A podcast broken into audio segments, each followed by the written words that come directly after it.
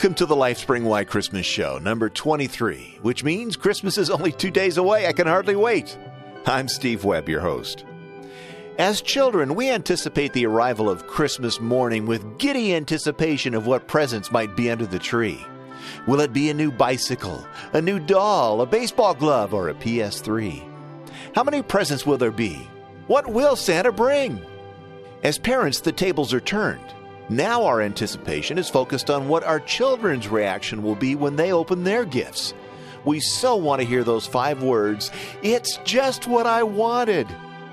And of course, we want to see what Santa brought us, too.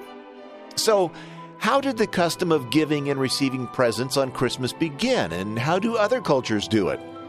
Well, of course, God gave the very first Christmas gift when he gave us Jesus. John 3:16 says God loved the world so much that he gave his one and only son that whosoever believes in him may not be lost but have eternal life.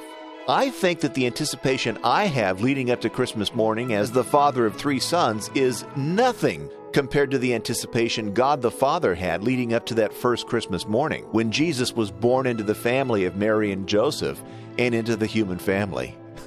it's just what we wanted. And of course, the wise men brought gifts frankincense, gold, and myrrh. Frankincense was a perfume used in Jewish worship, and as a gift, it showed that people would worship Jesus. Gold was associated with kings, and Christians believe that Jesus is the King of Kings. Myrrh was a perfume that was put on dead bodies to make them smell better, and as a gift, it showed that Jesus would suffer and die. And then today, all over the world, families and friends give presents to each other. Most children around the world believe that St. Nicholas, Santa Claus, or Father Christmas brings them presents, but in Germany, they believe that it is the Christkind or Christ child. In Spain, they believe it is the wise men, and in Italy, they believe it's an old lady called Befana.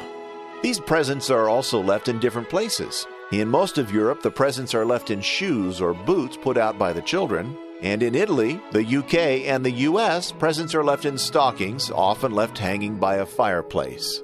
And of course, in many countries, presents for friends and family may be left under the Christmas tree. In the UK and here in the US, they're often opened up on Christmas Day morning with all the family together. Presents are opened on different days around the world as well. The earliest presents are opened is on St. Nicholas Eve on December 5th when children in Holland receive their presents. And then in Belgium, Germany, the Czech Republic, and some other European countries, St. Nicholas's Day is on December 6th, and that's when they open their presents.